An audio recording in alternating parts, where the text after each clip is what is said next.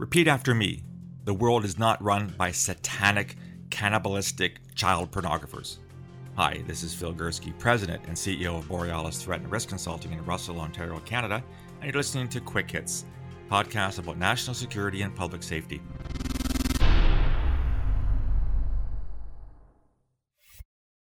Came across a really interesting article recently in New Scientist magazine. I think I've referred to New Scientist on many occasions in the past been reading it for the better part of probably 40, 45 years now.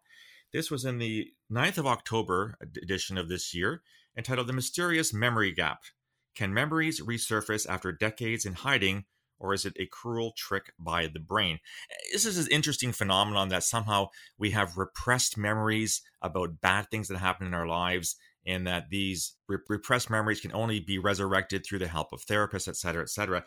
The reason why I'm raising this is that I want to talk about an interesting phenomenon that got some headlines in the 80s and the 1990s. And this was this notion that a whole bunch of people could blame current behavior on the fact that they had been abused as children, repressed the memories, but those heinous, tragic acts that had befallen them were somehow manifesting themselves or getting channeled into current bad behavior. And they cite an example of a man who murdered his father and who had dementia. And then he said that his father had actually engaged in sexual abuse when the when he was a child and it turned out that the the father hadn't abused him at all this was sort of called you know missing memory syndrome or um, there was a high profile memoir back in 1980 called michelle remembers it was the account of a woman who in therapy retrieved memories of being abused by a satanic cult whose members included her mother.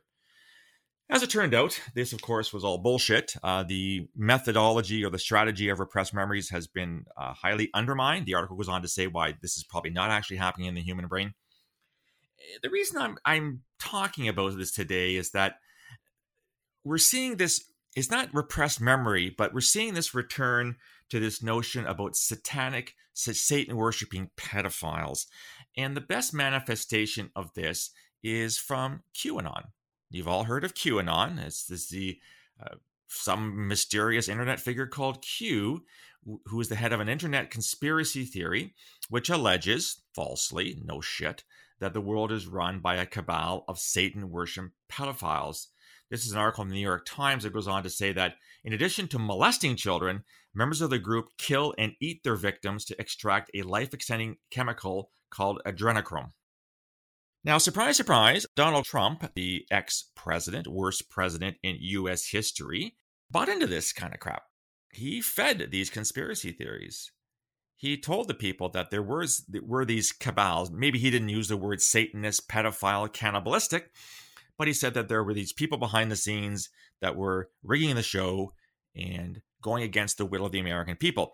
And this, of course, manifested itself most dramatically in the January the 6th invasion, insurrection, riot, frat party gone wrong at the US Capitol, where Trump had said that, in fact, the election had been stolen, that some kind of cabal had either destroyed votes or miscounted votes or reallotted votes or whatever.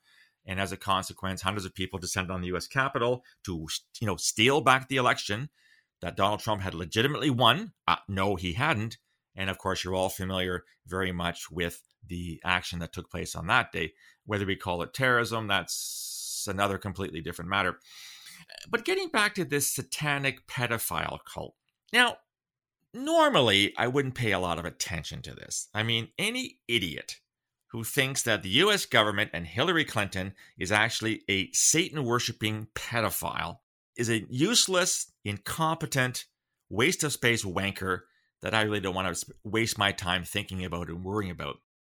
But on occasion, these wankers can actually turn serious and plan actual acts of violence.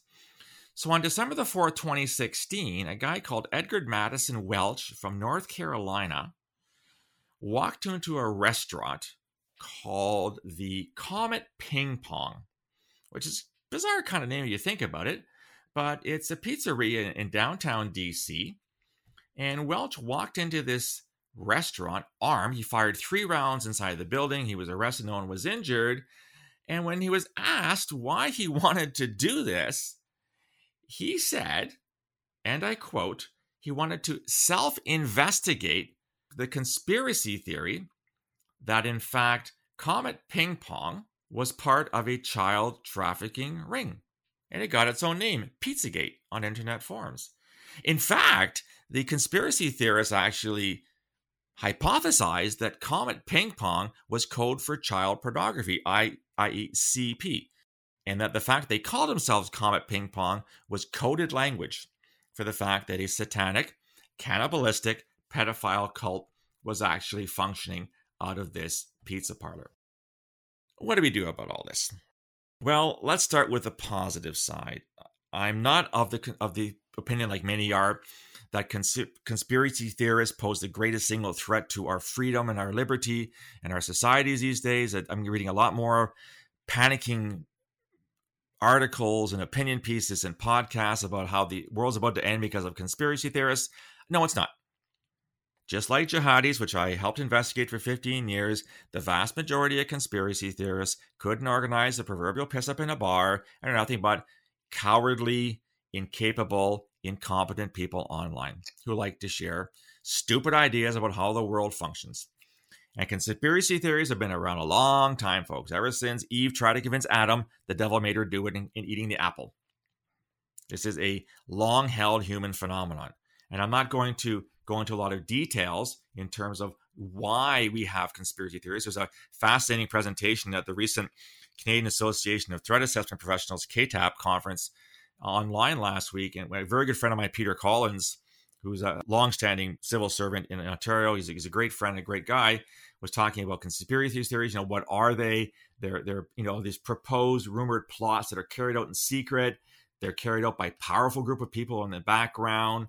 They pursue sinister goals, and and they you know they're often you know brought out to explain things like why was Prince why did Princess Diana die in a car crash? Well, it wasn't a car crash. It was MI6 that killed her. And you know, um, Obama really wasn't American. He was not born in America, therefore he didn't he didn't qualify for the presidency. And as Peter points out, I mean, conspiracy theories usually have thrived during times of crisis and social upheaval. Again, there are ways to explain it. Bill Gates created the coronavirus in order to profit with Jewish organizations, to make money from the vaccine, and to use the vaccine to implant people with microchips. 5G causes cancer. All these types of things go on and on and on. And, you know, the case of Comet Ping Pong, I think, is a good one in the sense that it does show that on occasion, the average idiot will choose to act on this conspiracy theories in a violent way. But 99.99% of people will not. Bottom line is that I'm glad that my former colleagues at Canadian Security Intelligence Service, or CSIS, are looking at conspiracy theories as a potential threat to national security under Section 2C of the CSIS Act.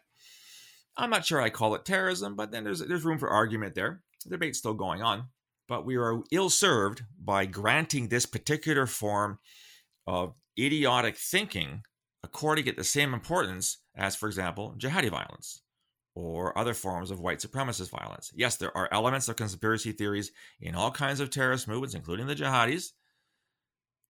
But I, for one, don't lay, lay awake at night worrying about the next QAnon attack again, I think people are, are on board for us. They're, they're standing on guard for us and doing these things, but let's not make a mountain out of a molehill. And as for Q, whoever he may be, this mysterious figure on the internet, when I think about Q, what I like to think about is the character played by John de Lancie on Star Trek Next Generation. He was this uh, extra dimensional being of unknown origin who possesses a immeasurable power over time, space, laws of physics, etc. A bit of a joke character, and he appeared in the very first episode of Star Trek Next Generation '87. Uh, he was a lot of fun, and so when I choose to lose sleep overnight over Q, it's it's wondering what you know whether whether the Q figure will resurrect itself at some point in future Star Trek series. Anyhow, that's what I think about QAnon and conspiracy theories. What do you think? Do you worry about conspiracy theorists from a violent perspective? Should we devote more resources to investigating conspiracy theorists? Where do those resources come from? Love to hear from you. You can reach me on email, borealisrisk at gmail.com, or on Twitter at borealissaves. You can also find me on LinkedIn and on Facebook. If you like the content and want to get more, go to the website, borealisthreatrisk.com, hit the subscribe button. You get a free daily digest of all the blogs, Today in Terrorism, Perspectives, Quick Hits, longer Canadian Intelligence Aid podcasts, etc. free to your inbox every day. There's also a link to my new book, The Peaceable Kingdom A History of Terrorism in Canada from Confederation to the Present, only available from the website because it's self published. Love to hear from you, feedback on this and other material. I'll talk to you again soon. Until then, stay safe.